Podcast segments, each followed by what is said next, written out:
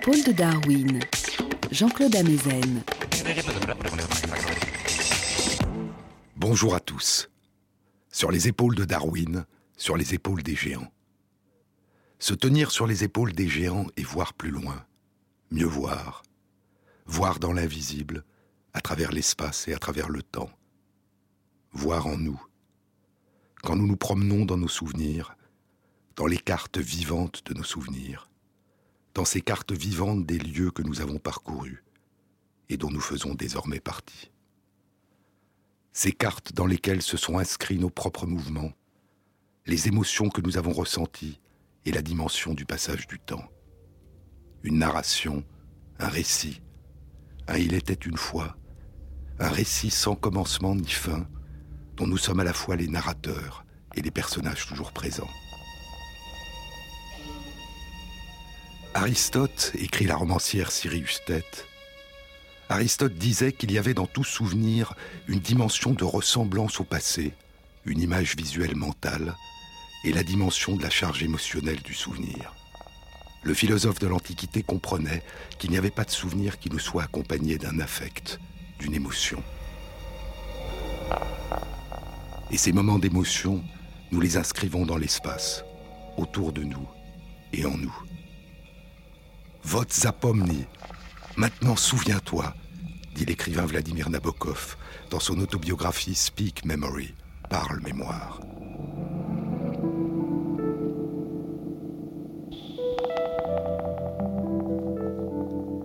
Vote zapomni. Maintenant souviens-toi, disait ma mère avec un ton de conspirateur, alors qu'elle attirait mon attention sur telle ou telle chose adorable dans la campagne de Viera, dans les environs de Saint-Pétersbourg. Une alouette qui s'élève dans le ciel de lait caillé d'une banale journée de printemps, des éclairs de chaleur orageuse dessinant une ligne distante d'arbres dans la nuit. La palette de feuilles d'érable sur le sable brun, les empreintes cunéiformes des pattes d'un petit oiseau sur la neige. Comme si elle sentait que dans quelques années, la part tangible de son monde allait périr, elle cultivait une conscience extraordinaire des marques variées du passé qu'elle distribuait à travers les lieux où nous vivions. Elle chérissait son propre passé avec la même ferveur rétrospective que j'ai maintenant pour son image et pour mon passé. aimer de toute son âme et laisser le reste au destin, telle était la loi simple de ma mère. Et ainsi, d'une certaine façon, j'ai hérité d'une illusion, d'un simulacre exquis, la beauté des possessions intangibles, des propriétés irréelles. Et ces petites étiquettes et empreintes qu'elle inscrivait partout dans sa mémoire me sont devenues aussi chères et aussi sacrées qu'elles l'étaient pour elle. Il y avait le tilleul qui marquait l'endroit, au bord de la route qui montait vers le village de Priasno, où mon père l'avait demandé en mariage. Il y avait une conscience extraordinaire des marques variées du passé qu'elle distribuait à travers les lieux où nous vivions, dit Nabokov. Et ainsi, les cartes des lieux de notre vie s'enrichissent des vestiges des histoires qui ont marqué notre existence et que nous inscrivons et emportons en nous, dans notre mémoire. Mais parfois, nous pouvons apprendre à faire l'inverse. Nous pouvons tenter de construire en nous une carte, une topographie de lieux réels ou imaginaires, pour nous aider à inscrire dans notre mémoire une histoire, un récit, une narration riche et complexe. Les souvenirs, dit Sirius Tvet, les souvenirs prospèrent sur des lieux. Les théories des anciens prétendent que pour remplir leurs tâches, les souvenirs ont besoin de lieux, de topoi. Cicéron, le grand orateur de la Rome antique, développa l'idée de locus, de lieu, comme instrument pour la mémoire verbale. Un orateur pouvait mémoriser un long discours en imaginant une maison et en se promenant à travers la maison, attachant chaque portion de son discours à un endroit différent, une table ou un tapis ou une porte dans les différentes pièces. Déambuler à travers une architecture imaginaire crée l'espace dans lequel on peut inscrire une séquence de pensée verbale. Et Sirius Tvet dit que sa propre mémoire est souvent liée au lieu qu'elle a habité ou visité. Mais cet ancrage topographique de la mémoire peut être trompeur. Elle cite Freud, qui écrivait que le présent colore le passé. que nous réactualisons nos souvenirs. Un souvenir ancien, quand il remonte dans notre mémoire, peut prendre une signification nouvelle et se transformer. Freud appelait ce phénomène Nachträglichkeit, littéralement la capacité d'être apporté par la suite, une capacité des souvenirs d'être modifiés par ce qui survient après.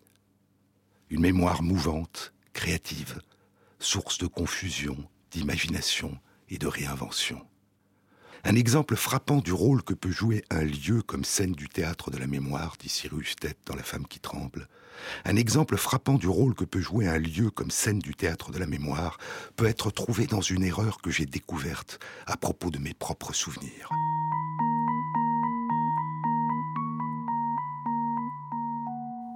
L'un de mes tout premiers souvenirs date de quand j'avais l'âge de 4 ans. Cela se passait dans la maison de ma tante à Bergen, en Norvège, pendant un repas en famille. Les principales composantes visuelles de l'incident sont la table familiale, dans la salle à manger familiale, avec sa fenêtre qui donnait sur le fjord. Je peux voir cette pièce clairement dans mon esprit, parce que 13 ans plus tard, j'ai vécu avec ma tante et mon oncle dans cette maison. Je revois aussi quelques mouvements précis, séquentiels. Je suis assis sur une chaise en face de ma cousine Vibeke, âgée de 12 ans, que j'aime et que j'admire, lorsque tout à coup, pour une raison que je ne comprends pas, elle fond en larmes. Je me souviens avoir dû me pousser au bas de ma chaise, mes jambes ne touchant pas le sol, et avoir dû me laisser glisser jusqu'au plancher. Je me suis alors approché de ma cousine et lui ai tapoté le dos pour essayer de la consoler. Grandes personnes se sont mises à rire et j'ai été saisi d'une humiliation brûlante. Le souvenir ne m'a jamais quitté. Je comprends maintenant que le rire des grandes personnes n'était pas méchant, mais l'atteinte à ma dignité a duré et a modelé mon comportement de mère avec ma fille. Je me suis souvenu, pour citer Joe Brainard, que la vie était tout aussi sérieuse alors qu'elle l'est maintenant, et que les enfants doivent être respectés autant qu'aimés. Mais l'erreur que j'ai faite ne concernait pas mes émotions d'alors, elle concernait l'endroit où j'étais quand ma fierté a été blessée. Cette bosse faite à mon amour-propre ne pouvait pas avoir eu lieu dans la maison dont je me souvenais, parce que quand j'étais âgé de 4 ans, cette maison n'avait pas encore été bâtie. J'avais réassigné le souvenir à un lieu dont je pouvais me remémorer, plutôt qu'à un lieu que j'avais oublié. J'avais eu besoin d'enraciner l'événement quelque part pour le retenir. L'événement avait besoin d'une maison visible, ou alors il allait partir à la dérive, au fil de l'eau, sans encre pour le retenir. Comme les experts antiques et médiévaux de la mémoire, j'avais attaché mon scénario, maintenant devenu essentiellement verbal, à un locus, à un lieu. Sur les épaules de Darwin, Jean-Claude Amezen, sur France Inter.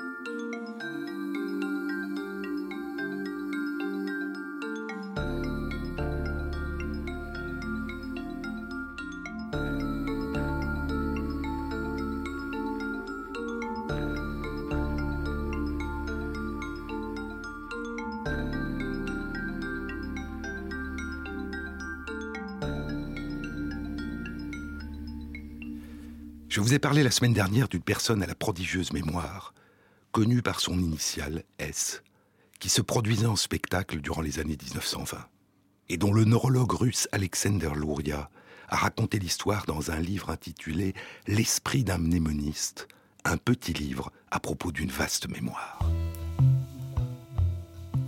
S avait la capacité de convertir de longues listes de mots en des images mentales de lieux. Quand S lisait de longues listes de mots, écrit Louria, quand S lisait de longues listes de mots, chaque mot faisait surgir une image. Et comme la liste était très longue, il avait dû trouver une façon de répartir ces images à lui, dans une file ou une séquence. Le plus souvent, et cette habitude persista tout au long de sa vie, il les distribuait au long d'un chemin ou d'une route qu'il visualisait dans son esprit. Parfois, c'était une route dans sa ville natale, qui incluait aussi la cour de la maison dans laquelle il avait vécu enfant et dont il gardait un souvenir intense. Mais il pouvait aussi choisir une rue dans la ville de Moscou. Souvent, il s'engageait dans une promenade mentale dans cette rue, la rue Gorky à Moscou, et partant de la place Mayakovsky et en descendant lentement, il répartissait ses images devant des maisons, des portes et des vitrines de magasins.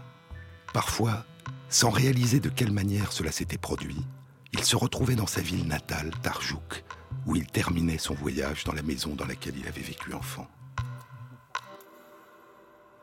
Le cadre qu'il choisissait pour ses promenades mentales ressemblait à celui des rêves. La différence étant que le cadre dans ses promenades s'évanouissait immédiatement dès que son attention était attirée ailleurs, mais réapparaissait aussi soudainement quand il était obligé de se souvenir d'une série qu'il avait enregistrée de cette manière. Mais S n'utilisait pas les méthodes mnémotechniques proposées par Cicéron. Il traduisait spontanément toutes ses expériences en des formes visuelles. Même les chiffres me rappellent des images, dit-il. Prenez le chiffre 1, c'est un homme bien bâti et orgueilleux. 2 est une femme de très bonne humeur. 3 est un homme triste. Pourquoi, je ne le sais pas. Les nombres sont mes amis, écrivait il y a quatre ans Daniel Tammet dans son autobiographie. Les nombres sont mes amis, ils sont toujours présents autour de moi, chacun est unique et a sa propre personnalité. Onze est amical et cinq est bruyant, alors que quatre est à la fois timide et silencieux, c'est mon chiffre préféré. Certains nombres sont très beaux, comme 333. 89 me rappelle la neige qui tombe. Quand je regarde une séquence de chiffres, ma tête commence à se remplir de couleurs, de formes et de textures qui se tissent ensemble spontanément pour former un paysage visuel. Ils sont toujours très beaux pour moi. Quand j'étais enfant, je passais des heures à explorer les paysages de nombres dans mon esprit. Les émotions peuvent être difficiles pour moi. Elles peuvent être difficiles à comprendre. Alors j'utilise souvent les chiffres pour m'aider. Si un ami me dit qu'il se sent triste, je l'imagine en train d'être assis dans l'obscurité du chiffre 6. Et ça m'aide à ressentir ce même sentiment de tristesse. Les nombres m'aident à mieux comprendre les autres.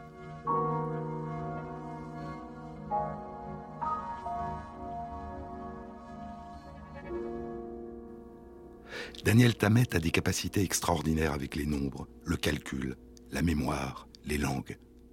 Dans son autobiographie, il dit l'étrangeté de son monde intérieur, si difficile à imaginer de l'extérieur. Il a un syndrome autistique, une forme particulière que l'on appelle le syndrome d'Asperger. Comme S, il a des synesthésies. Il voit les chiffres, les nombres et les mots en couleur. Mais il n'y a pas que les chiffres, les nombres et les mots qui peuvent être en couleur. Il peut aussi avoir les lettres.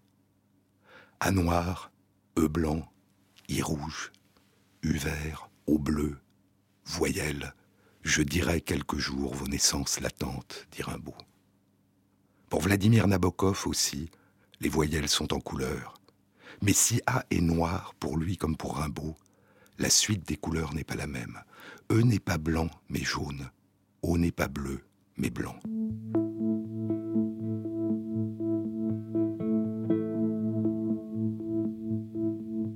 Aussi loin que je me souvienne, dit Nabokov dans son autobiographie, aussi loin que je me souvienne, j'étais un cas d'audition colorée. Peut-être qu'entendre n'est pas le terme tout à fait exact, parce que la sensation de couleur semble être produite par l'acte même par lequel je prononce une lettre particulière, pendant que j'imagine sa forme. La lettre A est pour moi de la couleur du bois usé par les intempéries.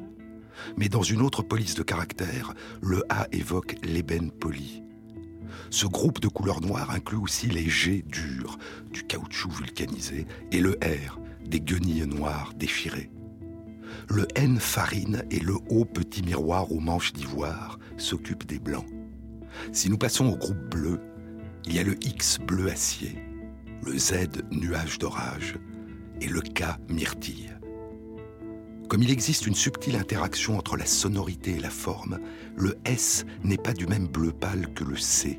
Le S est un curieux mélange d'azur et de nacre. Les teintes adjacentes ne se mélangent pas. Je me presse de compléter ma liste avant que je sois interrompu. Dans le groupe vert, il y a la feuille de l'aune du F, la pomme pas mûre du P, le thé pistache. Un vert terne, combiné je ne sais pas trop pourquoi à du violet, est le mieux que je puisse faire pour le W. Les jaunes comportent les E et des I variés, le D crémeux, le Y doré vif et U, dont je ne peux exprimer la valeur alphabétique que par cuivré avec un reflet olive. Dans le groupe des marrons, il y a les tons caoutchouteux riches du doux G, du J plus pâle encore, et le lacet de chaussures terne du H. Finalement, parmi les rouges, le B a la tonalité que les peintres appellent sienne brûlée. Le M est un pli de flanelle rose, et aujourd'hui, j'ai enfin apparié le V avec la teinte rose quartz que j'ai découverte dans le dictionnaire des couleurs de Mertz et Paul. Le mot pour arc-en-ciel, un arc-en-ciel véritable mais brouillé, et dans mon langage personnel, le mot difficilement prononçable de Xpikv, K-Z-S-P-Y-G-V.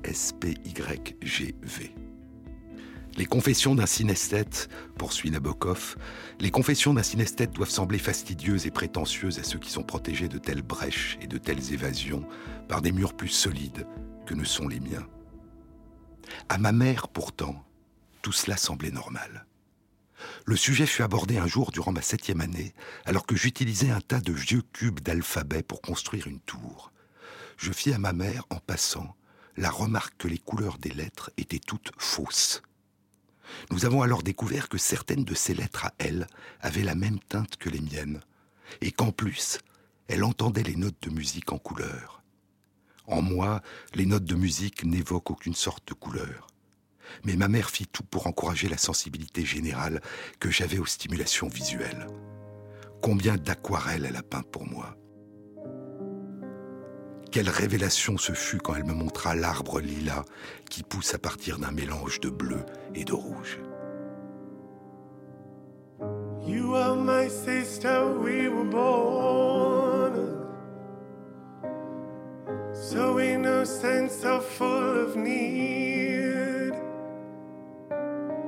There were times we were friends, but times I was so cruel. Each night I'd ask for you to watch me as I sleep. I was so afraid of the night. You seem to move through the places that I feared. You lived inside my world so softly, protected only by the kindness of your nature. You are my sister, and I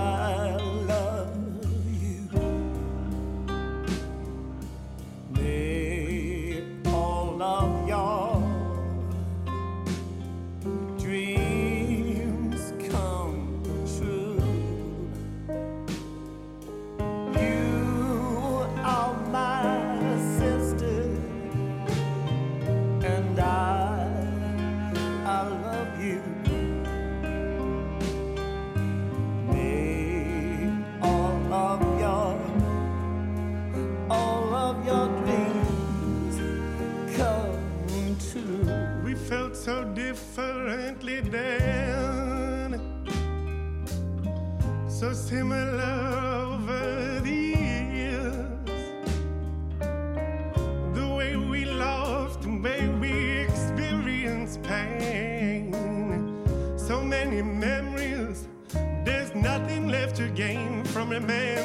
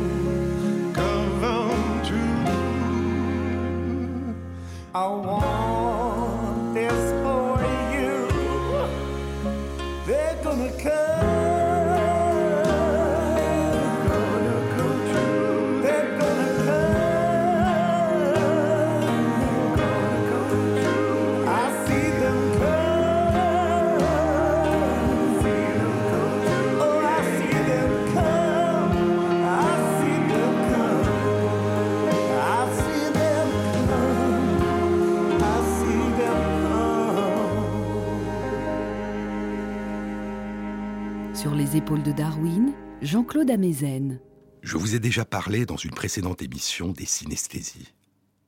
Littéralement syn avec ou ensemble, esthésis, sensation. Une co-sensation, une association sensorielle. Le terme est ancien, mais sa signification a changé au cours du temps. Pour Aristote et d'autres philosophes de la Grèce antique, il signifiait ressentir ensemble. Il désignait le fait qu'une même sensation, une même perception, puisse être partagée par plusieurs personnes.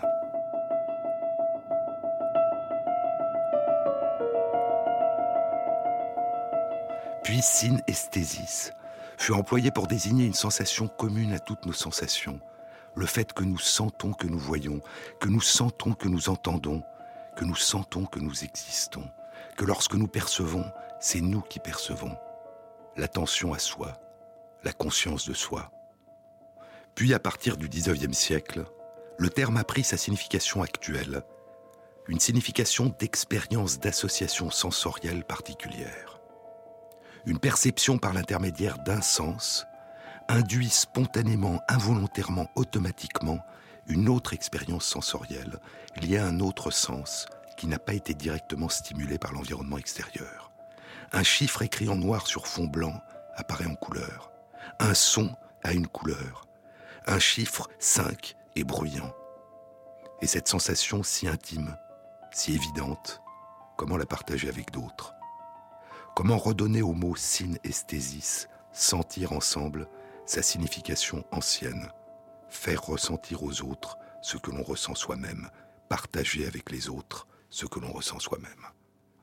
Il est difficile de ressentir un état émotionnel dont on n'a jamais fait l'expérience, dit Sirius Tête. Le monde de nos sensations est si intime, si inséparable de notre être même, que toute notion que nous avons d'anormalité devient extrêmement subjective. Le neurologue et écrivain Oliver Sacks dit qu'il est très difficile de décrire l'impression que ressent une personne qui perçoit des synesthésies, que cette sensation est tellement naturelle pour les personnes qui la vivent que leur demander quelle impression cela leur fait serait comme leur demander quelle impression cela vous fait d'être vous. Dans un article publié le mois dernier dans la revue PLOS Biology, le chercheur en neurosciences Ramachandran fait une synthèse des connaissances actuelles dans le domaine des synesthésies. L'une des premières descriptions d'une synesthésie dans une revue scientifique, écrit-il, date de 1812, il y a presque deux siècles. Et depuis, plus de 60 formes différentes de synesthésie ont été décrites. Une même personne peut avoir plusieurs formes de synesthésie.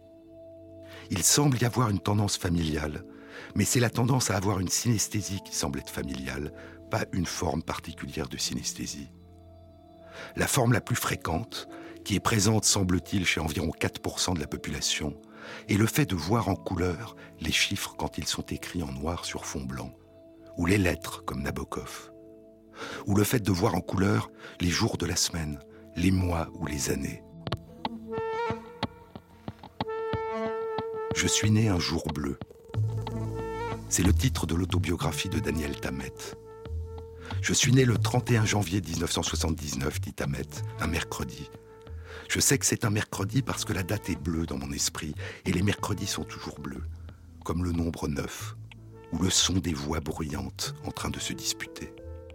Et pour certaines personnes, un même chiffre ou une même lettre peut apparaître comme une mosaïque de couleurs. La lettre M majuscule, par exemple, avec les deux barres verticales en vert, et le V central qui relie les deux barres verticales vertes, le V central en rouge. Les couleurs peuvent aussi parfois changer à mesure que la lettre est tracée à l'encre noire sur le papier.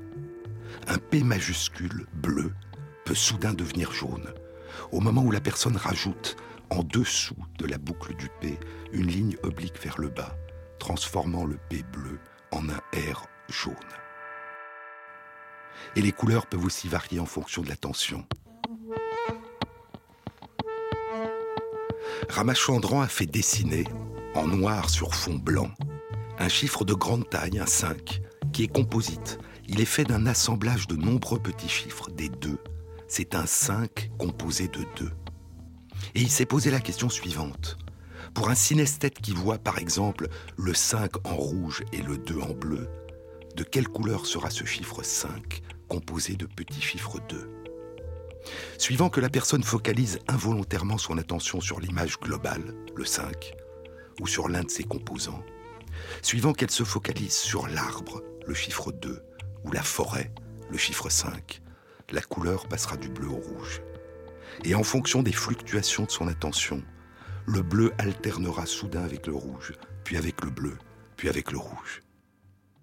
Une étude publiée ce mois-ci dans la revue Current Biology suggère qu'il existerait chez les personnes dont la synesthésie associe des graphèmes, des chiffres ou des lettres noires sur fond blanc à des couleurs, qu'il existerait chez ces personnes, par rapport à des personnes non synesthètes, une hyperexcitabilité du cortex cérébral visuel. Une forme de plus grande sensibilité aux stimulations visuelles. Mais est-ce une cause ou une conséquence de la synesthésie? Est-ce une cause ou une conséquence de cette richesse des sensations visuelles? On ne le sait pas.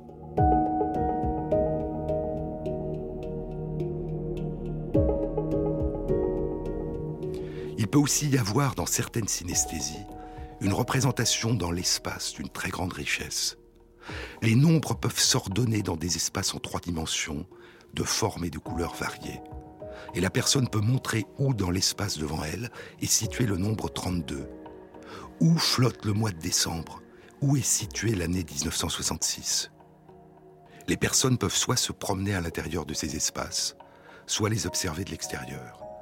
Comme lorsque le souvenir d'un lieu remonte dans notre mémoire et que nous pouvons soit nous retrouver à l'intérieur de ce lieu, soit l'observer, nous voir à l'intérieur du lieu comme si nous nous observions de l'extérieur.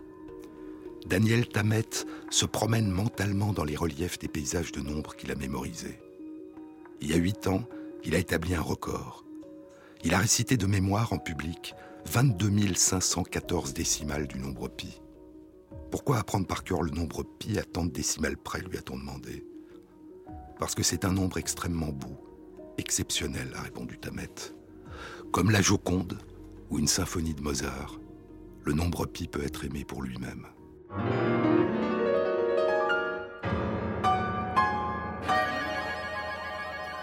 Certaines personnes voient des couleurs lorsqu'elles entendent certains sons, comme la mère de Nabokov, comme probablement le compositeur Olivier Messiaen, qui décrit ainsi le deuxième mouvement de son quatuor pour la fin du temps, des cascades douces d'accords bleus et mauves, or et vert, et violet rouge, bleu orange, le tout dominé par des gris d'acier.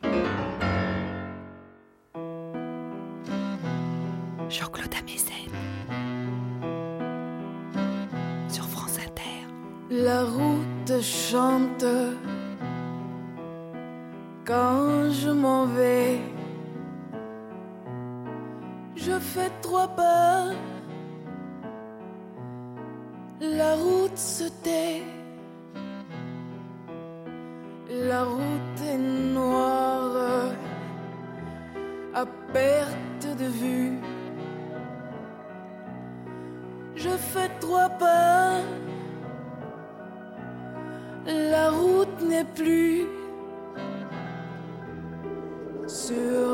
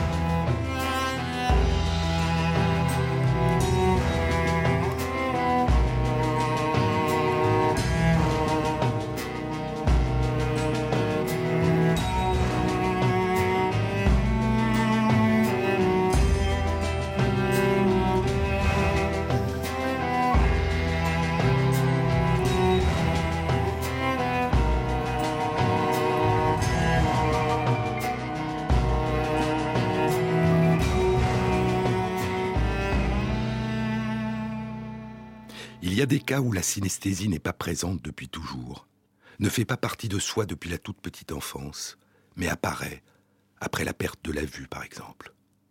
Oliver Sacks évoque l'histoire du grand résistant Jacques Lucéran, qui est devenu aveugle à l'âge de 7 ans et qui, dans son livre Et la lumière fut, raconte que quelques semaines après avoir perdu la vue, il joue du violoncelle et soudain il n'entend plus les sons, il les voit. Et les sons sont des formes, des paysages, et plus que tout, dit-il, des couleurs.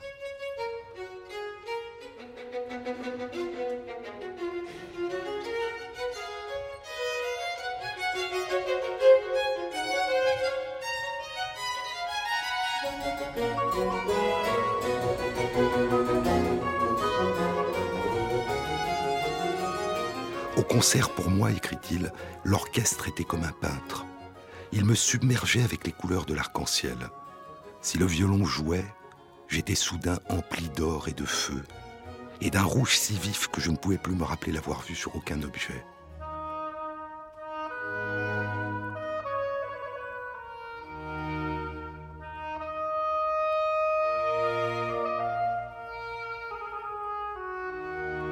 Quand c'était le tour du hautbois, un vert clair me traversait, si frais qu'il me semblait percevoir le souffle de la nuit.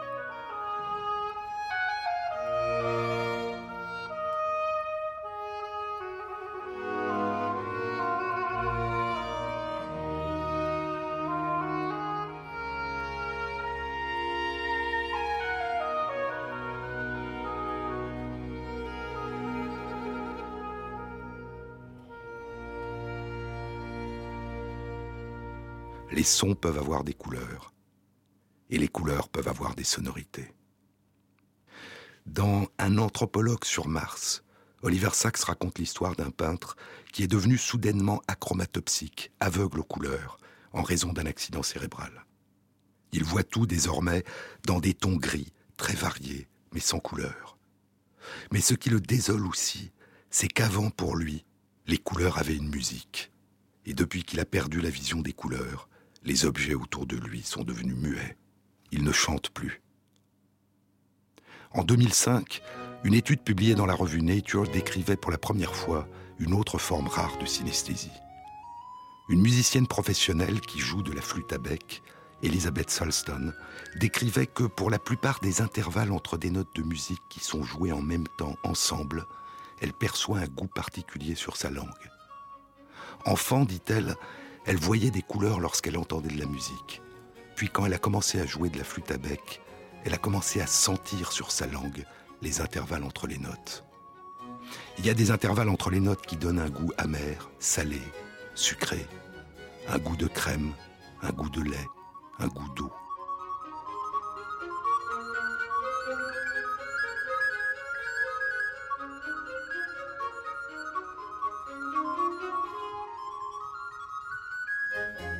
Un intervalle d'une octave, deux mêmes notes jouées ensemble à exactement une octave d'intervalle, ne lui donne aucun goût.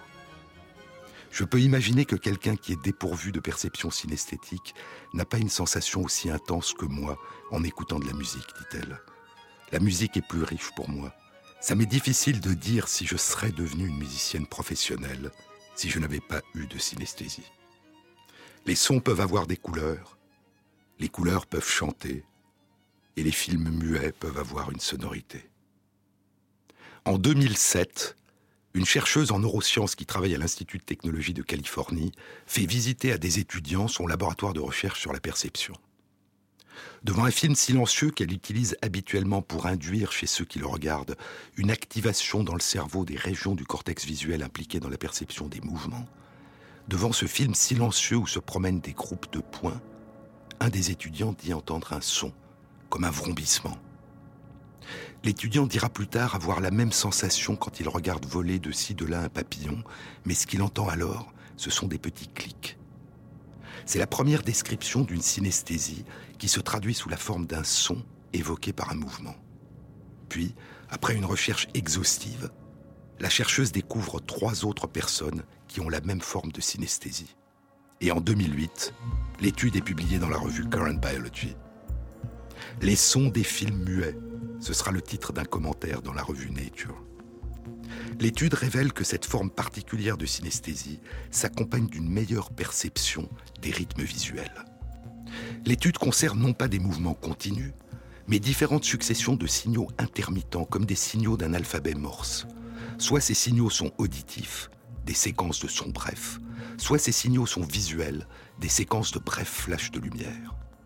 Quand les chercheurs font écouter aux quatre personnes synesthètes et à dix personnes qui n'ont pas de synesthésie des séquences sonores et leur demandent de dire si deux séquences de sons qui se suivent sont du même rythme ou d'un rythme différent, le pourcentage de réponses exactes est le même dans les deux groupes, 85% de réponses exactes. Mais quand il s'agit de séquences visuelles, de flashs de lumière, le groupe de personnes sans synesthésie n'a de réponse exacte qu'à un peu plus de 50% seulement, c'est-à-dire l'équivalent d'une réponse faite au hasard leur capacité à percevoir les rythmes visuels est beaucoup moins bonne que leur capacité à percevoir les rythmes sonores. En revanche, les quatre personnes synesthètes entendent les rythmes visuels en même temps qu'elles les voient, et leur taux de réponse exact est de 75%. Un peu moins bon que pour les rythmes sonores, la conversion n'est probablement pas d'une fidélité parfaite, mais très supérieure à la capacité des personnes non synesthètes à percevoir les rythmes visuels. Et ainsi, Entendre avec ses yeux permet de mieux voir. Il y a d'autres formes de synesthésie encore, où la sensation de toucher peut être associée à des émotions, à des sentiments. Toucher du papier de verre peut faire surgir un sentiment de culpabilité ou de jalousie. La texture du tissu d'un jean, une grande tristesse. Une pelure d'orange, un choc. De la soie, une sensation de paix et de calme.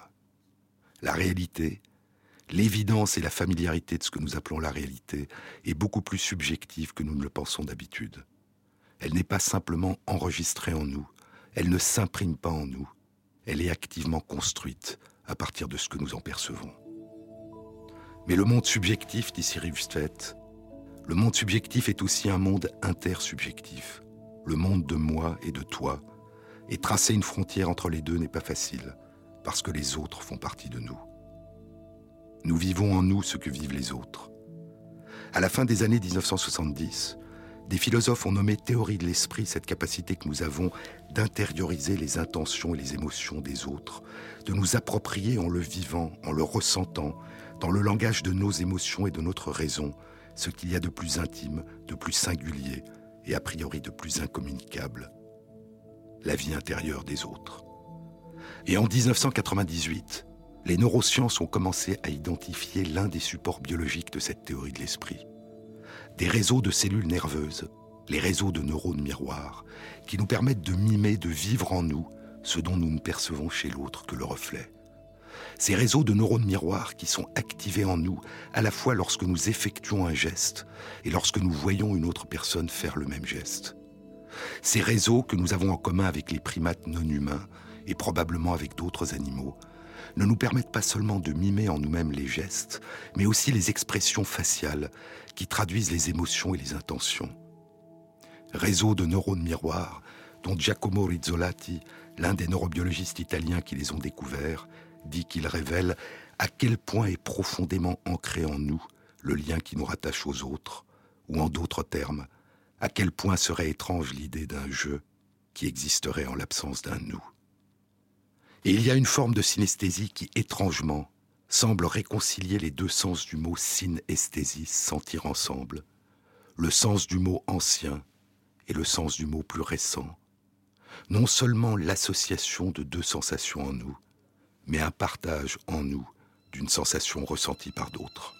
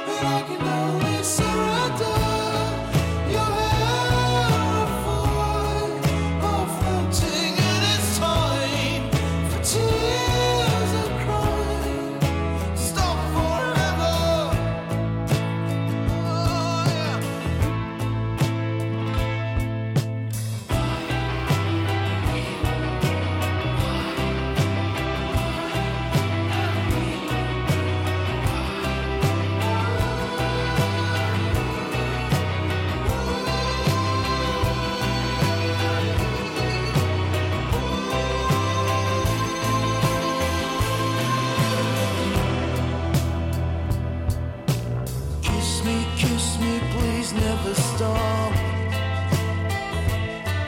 I'm slowly, slowly touching.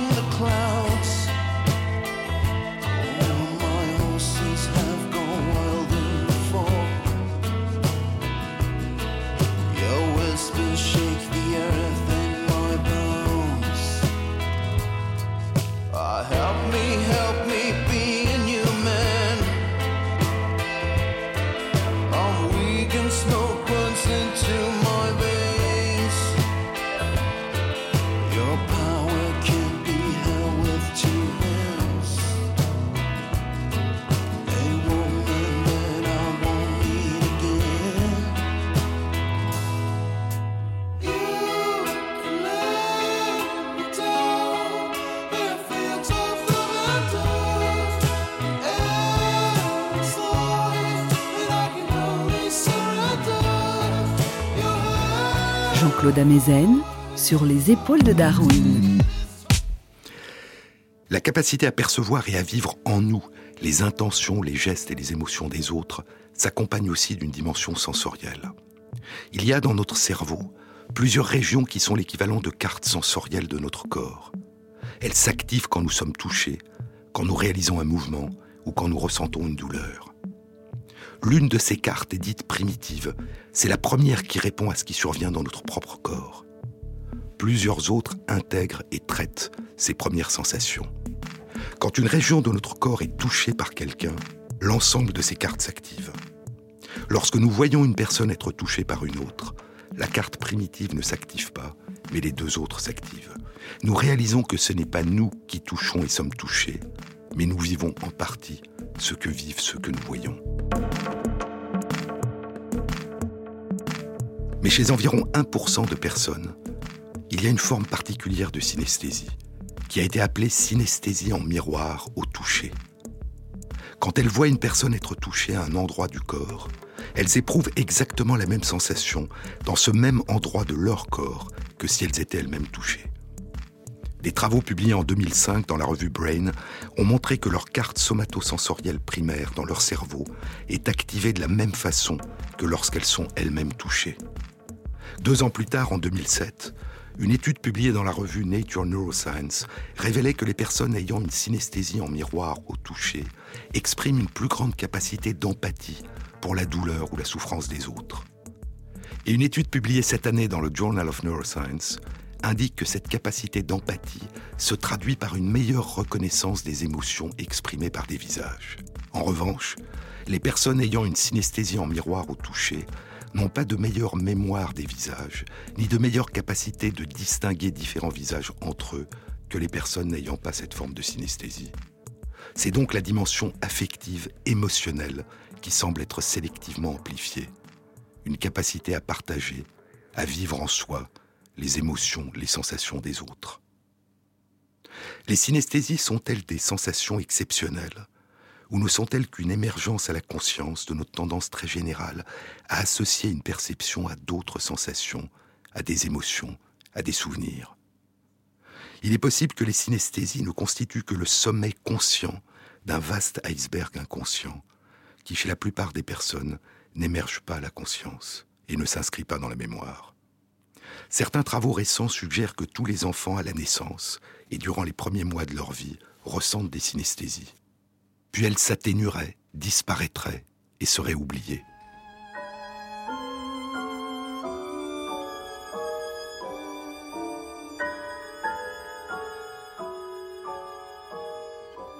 Et les synesthésies seraient la survivance chez certains d'entre nous d'une expérience que nous aurions tous vécue pendant notre toute petite enfance et que nous aurions oubliée. Mais nous en conservons peut-être certaines dimensions. La lecture est une forme de synesthésie ordinaire, dit Cyrus Tvet. Nous transformons des signes abstraits en scènes visuelles. Une forme de synesthésie ordinaire qui nous permet de voir, d'entendre, de ressentir, de vivre à partir de petites taches d'encre noire imprimées sur une page blanche.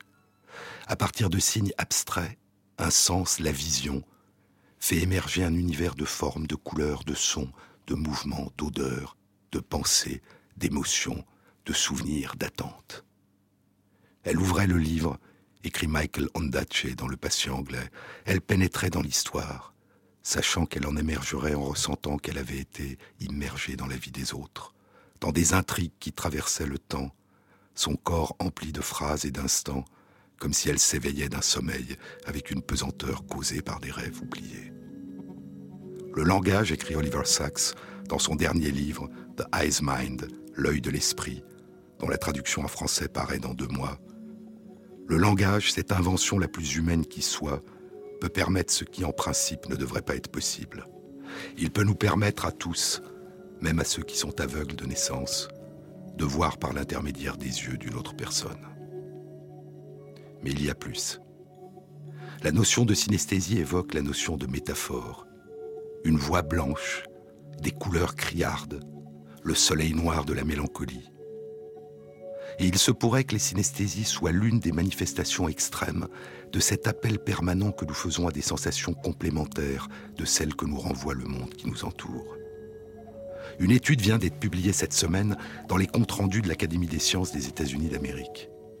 Elle suggère que l'existence d'une tendance spontanée à associer certaines couleurs à certains sons pourrait avoir une origine ancienne. Des études ont montré que chez la plupart des personnes, y compris chez de petits enfants qui n'ont pas encore appris à lire, il y a une propension à associer les couleurs claires et les sons aigus, et les couleurs sombres avec les sons graves. L'article publié cette semaine indique que c'est aussi le cas de nos plus proches parents non humains, les chimpanzés.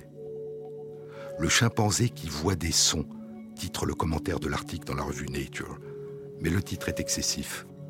En effet, il ne s'agit pas d'une mise en évidence d'une synesthésie, mais plus simplement d'une propension à associer préférentiellement des sons aigus et une couleur claire, le blanc, et des sons graves et une couleur sombre, le noir.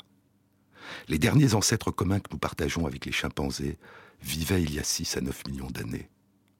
Et ainsi, l'origine de notre tendance à associer préférentiellement certaines perceptions à d'autres, et l'origine d'une partie des innombrables variations qui ont pu émerger sur ce thème, cette origine se perd peut-être dans la nuit des temps.